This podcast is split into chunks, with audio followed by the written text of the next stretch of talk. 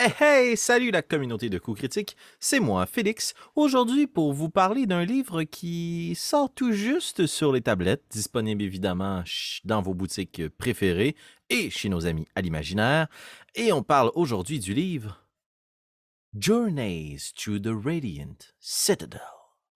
Donc, on pourrait traduire ça par euh, Aventure voyage à travers la citadelle radiante. C'est un livre qui, je pense, met la table pour la série de livres qui vont sortir pour Spelljammer, euh, dans le sens où ce qu'on nous propose ici, c'est pas nécessairement un voyage à travers l'espace, mais c'est un voyage à travers plusieurs mondes à partir d'une citadelle radiante, ça le dit dans le titre, euh, qui est un lieu d'espoir, et un refuge pour toute personne ayant besoin de se sauver de son monde en particulier, sans trop se précipiter. Euh, ce que je peux vous dire tout de suite de mon appréciation de ce livre-là, c'est que ce que je trouve très intéressant, c'est qu'il me fait un petit peu penser à ce qu'on aurait pu voir dans, Candle, dans Candlekeep Mysteries, dis-je bien. Donc, ce qu'on nous propose ici, c'est à la fois peut-être un, une espèce de setting dans le sens où on nous décrit très bien les mondes, les univers que, l'on va explorer, je vais revenir plus tard, mais c'est surtout un livre dans lequel vos joueurs vont être appelés à rentrer dans une ville et ensuite de ça pouvoir partir vers d'autres aventures qui sont adaptables en fonction du niveau des joueurs. On y reviendra, je pense qu'il y en a certaines qui sont plus intéressantes que d'autres. Mais la première chose que je veux vous dire, c'est que je trouve qu'il y a un détail très particulier qui a été mis ici dans l'illustration, dans l'imaginaire, pour refléter le monde des gemmes. Donc, pas des gemmes, des likes qu'on a sur Facebook, mais des gemmes, les pierres précieuses. Euh, ouais, parce que ben, toutes les couleurs, le style très visuel, mais aussi l'histoire que l'on raconte nous parle beaucoup de diversité, variété, unicité, prendre soin des choses, des choses qui sont à la fois fragiles, extrêmement solides. il y a donc un peu cette trame-là qui guide l'ensemble du livre. Mais si on se plonge un peu plus dans l'ouvrage, la première chose que nous propose le livre, évidemment, c'est encore une fois une explication sur comment bien l'utiliser. Euh, à ce propos, quelque chose de très intéressant, comme dans Candlekeep Mysteries, ce que je trouve cool de ce livre-là, c'est qu'on va nous proposer différentes aventures. Il y en a ici, laissez-moi les compter 1, 2, 3, 4, 5, 6, 7, 8, 9, 10, 11, 12, 13. Donc 13 aventures au total qui vous sont proposées pour des niveaux ayant de 1 à 14. La première aventure étant disponible pour le niveau 1 à 2 c'est tout de suite mentionné qu'on peut ajuster ces aventures-là en fonction du niveau de vos personnages, en modifiant quelques DC, puis en modifiant surtout euh, ben, les encounters qu'on va avoir dans chacune d'entre elles, soit en rajoutant nos monstres, en rajoutant des compétences à certains monstres, ou tout simplement en augmentant euh, le challenge rating, rating pardon, dis-je bien, de chacune des créatures. Ce qu'on trouve d'autre dans cette introduction, ce qu'on trouve, euh, d'abord et avant tout, je trouve, c'est un peu la note de plus en plus de ce nouveau Donjon Dragon 5e édition, euh, qui est le bienvenu. Euh, ne me prenez pas au mauvais mot. je trouve que, évidemment, c'est très souhaitable, mais il y a un accent particulier qui est mis euh, pour à peu près 50% euh, de cette première section sur comment bien interpréter les différents univers qu'on va visiter. Puis c'est un peu la trame de fond, comme je vous disais, de l'ensemble de ce livre-là. On veut voir dans cette diversité-là une richesse et non pas que des stéréotypes et des caricatures. Parce que à euh, la Radiant Citadel, m'excuserez, je n'ai pas encore le livre en français, il est tout chaud sur nos tablettes. à la Radiant Citadel, il y a différents personnages de tous les mondes inimaginables toutes les espèces présentes dans Donjon Dragon peuvent se croiser, euh, les plus communes étant euh, les humains, les elfes, les nains, les gnomes, les alphelins et euh, les dragonborn. Mais si vous avez envie d'amener n'importe qui dans cette citadelle radieuse, ben, vous pouvez le faire. Parce que, en fait, c'est le refuge de toute personne qui a besoin d'aide et c'est ainsi que cette citadelle a été conçue et créée. Elle a été retrouvée dans une grande quête, comme le raconte la légende, par un dragon qui était allé à sa recherche pour pouvoir justement s'en servir comme lieu euh, d'exode de toutes les personnes opprimées, des centaines de héros qui l'ont accompagné, une poignée d'irréductibles qui ont su se rendre à destination, mais qui ont été évidemment récompensés par cette magnifique cité. Et je vous la montre d'ailleurs parce qu'elle vaut quand même le détour. Euh, on a juste ici la carte un peu plus classique à la Donjon Dragon de euh, la Radiant Citadel, qui est comme flanquée, transpercée de bords et autres par le, diamant, le diamant, le diamant, dis-je bien, Auroral, donc Auroral Diamond, euh, qui change de couleur au rythme de ses humeurs. Puis je trouve ça très cool parce qu'il y a comme à travers l'ensemble du lore par rapport à cette cité-là, énormément de mystères. C'est comme si on redécouvrait un lieu puis qu'on ne le comprend pas. Euh, mais il y a une rumeur qui dit qu'à chaque fois que le, diamant change de couleur, c'est pour refléter une nouvelle civilisation qui naît ailleurs dans le cosmos. Et s'il remonte à nouveau cette même couleur-là, c'est que cette civilisation-là est morte. Ça nous donne quand même une idée de la vaste étendue de ce qui est couvert par ce diamant surpuissant qui ne peut être détruit. Euh, donc, comme je disais, n'importe qui peut se rendre dans cette citadelle-là. Il suffit de pouvoir avoir besoin. C'est un peu comme la salle sur demande à Poudlard, à Hogwarts. Et on peut y voyager. Il y a un portail qui nous apparaît. Mais pour vos aventuriers, à vous, ce qui est cool dans le livre, c'est qu'on présente deux options. Soit vous y étiez déjà, ou les membres de votre groupe proviennent d'un monde qui va être visité dans l'une des aventures, ou bien, justement, pour chacune des aventures qu'on va vivre, il y a des hooks, donc des petits crochets d'aventure qui vont vous être proposés pour envoyer vos personnages jusqu'à la citadelle et ensuite de ça, jusqu'au monde en question.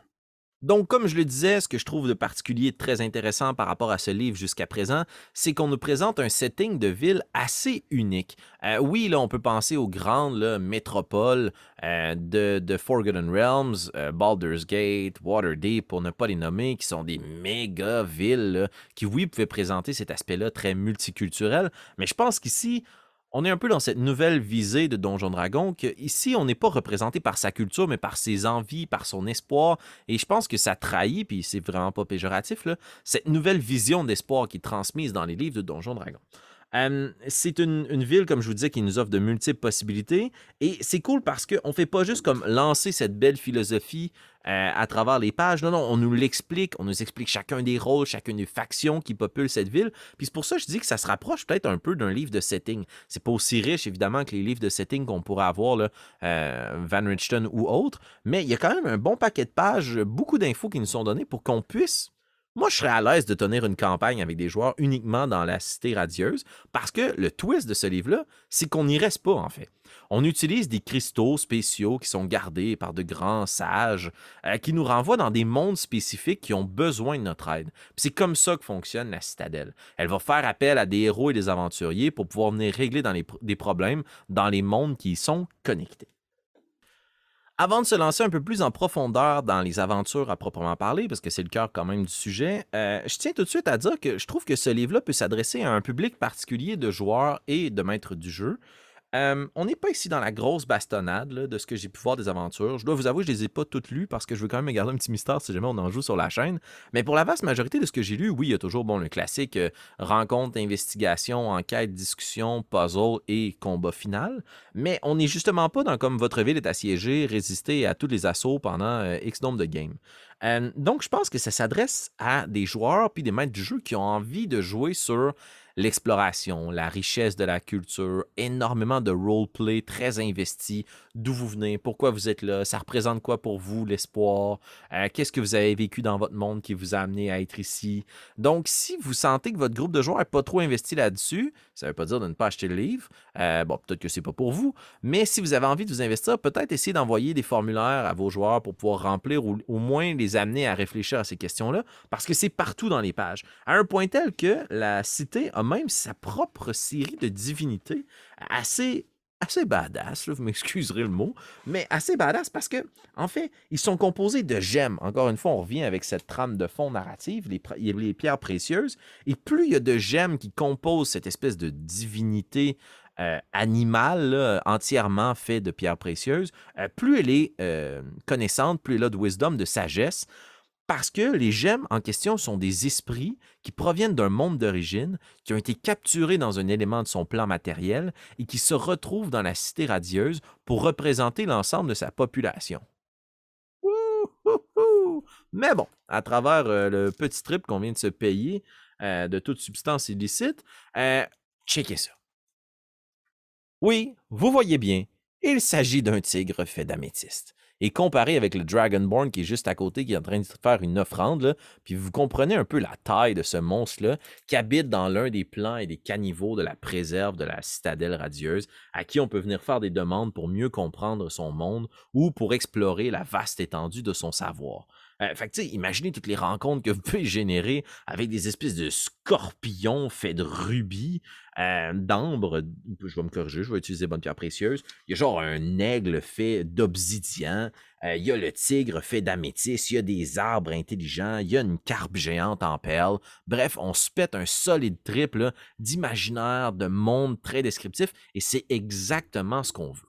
Parce que Plongeons dans les aventures. Chaque, aventure, dis-je bien, est construite de la même façon, assez standard par rapport à ce qu'on pourrait retrouver dans un livre d'aventure à proprement parler. C'est-à-dire qu'on va nous décrire un peu une quête, un objectif que doivent accomplir vos joueurs. Je vous le rappelle, il y en a 13 de disponibles dans le livre, toujours adapté en fonction du niveau de vos joueurs, allant donc de la plus facile à la plus difficile à réaliser, mais qui est majoritairement basé sur comprendre la culture que l'on visite, comprendre ses enjeux et résoudre les enjeux propres à ce monde.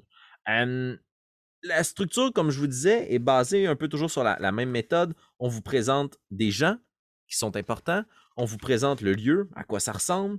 Euh, et ce qui est vraiment cool, c'est qu'on vous offre la possibilité soit d'explorer ce monde-là avec une petite section qui s'appelle, encore une fois, excusez-moi l'anglais, Setting the Adventure, euh, Through the Radiant Citadel. Donc, si on veut accéder à ce monde-là particulier via la citadelle euh, radiante, on, nous propose aussi de jouer chacune de ces aventures-là dans le setting d'Eberron. Donc, si c'est le monde duquel proviennent vos joueurs, ils peuvent soit y arriver par là ou passer par la citadelle et y retourner ensuite ou bien euh, d'y jouer en les trouvant dans le Forgotten Realms. Donc, c'est très cool. Il y a toujours une carte qui est associée pour qu'on puisse comprendre soit les lieux d'intérêt, soit les lieux où vont se dérouler des combats ou des scènes précises, soit même le monde, la carte du lieu dans lequel on se trouve. Puis quand je parle d'un lieu, je parle vraiment comme d'une région, d'un monde que l'on visite, que ses propres composantes, ses propres particularités. On nous présente donc aussi, encore une fois, pour refléter l'aspect qu'on veut pas que ces mondes-là soient des stéréotypes, euh, un background de l'univers, la prononciation des noms. Hein, on le voit un peu dans chacune des, races euh, qui nous sont proposées euh, maintenant dans les compléments d'information et aussi dans le Player's Handbook. Comment on prononce les noms des gens qui habitent, qui habitent ces lieux-là, ou dans ce cas-ci, plutôt devrais-je dire les races qui habitent le livre.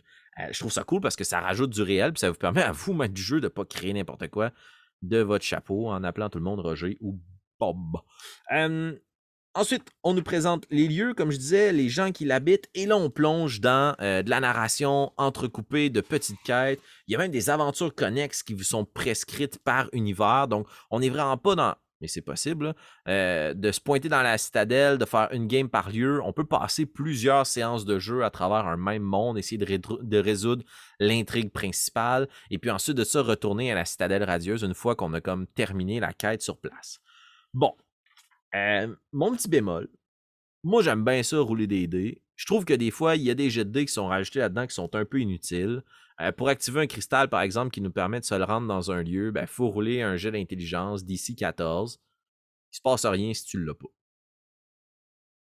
je sais pas, je, je, trouve que le livre nous laisse un petit peu sur notre faim, sur notre appétit, puis c'est un peu la, ce que je remarque aussi dans les quêtes, dans les aventures, c'est qu'on nous met des DC qui nous forcent à faire des choses, mais on nous explique pas tant ce qui se passe si on échoue. On ressent pas que c'est dangereux d'échouer aussi. La première quête pour le niveau 1 à 2 est comme composée d'une série de petites compétitions pour cuisiner. On va cuisiner une espèce de crevette géante. Fait que tu sais, comme on est un peu moins dans la quête euh, classique, héroïque, fantasy, où on va tuer des dragons. On est vraiment plus ici dans un livre qui nous permet de découvrir des mondes. Mais écoutez, ça peut être votre jam aussi, ça le serait pour moi, mais il faut savoir à quoi s'attendre. Si vos joueurs, c'est des fans de baston, qui veulent rouler des dés puis tuer des dragons, c'est peut-être pas le meilleur setting pour eux. Par contre, il n'y a rien d'impossible pour vous d'utiliser ce setting-là puis de rajouter des encounters de dragons d'impatente, puis de complexifier les quêtes. Vous avez dans ce livre-là toute la richesse nécessaire pour pouvoir créer 13 histoires rattachées à 13 mondes distincts énormément riches. Parce que pour chacune des aventures, bon, je vous donnais les classiques, la prononciation, les lieux, les gens importants qui la, constituent, mais on nous donne aussi l'équivalent d'un petit gazetteer.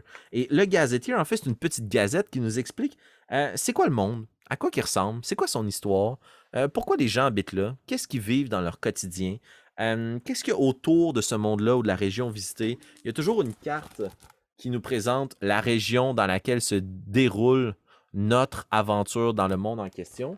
Donc, moi, ce que je trouve vraiment nice d'avoir ce livre-là dans ma bibliothèque, c'est que si je veux faire voyager mes joueurs, j'ai 13 univers dans lesquels je peux les envoyer, qui ont tous des hooks par univers qui me permettent de les accrocher dans le monde, qui ont tous des NPC qui me permettent de les accrocher dans ce monde-là aussi, puis discuter avec eux. Et, si ça me tente, je peux utiliser les quêtes qui sont propres à ces univers-là.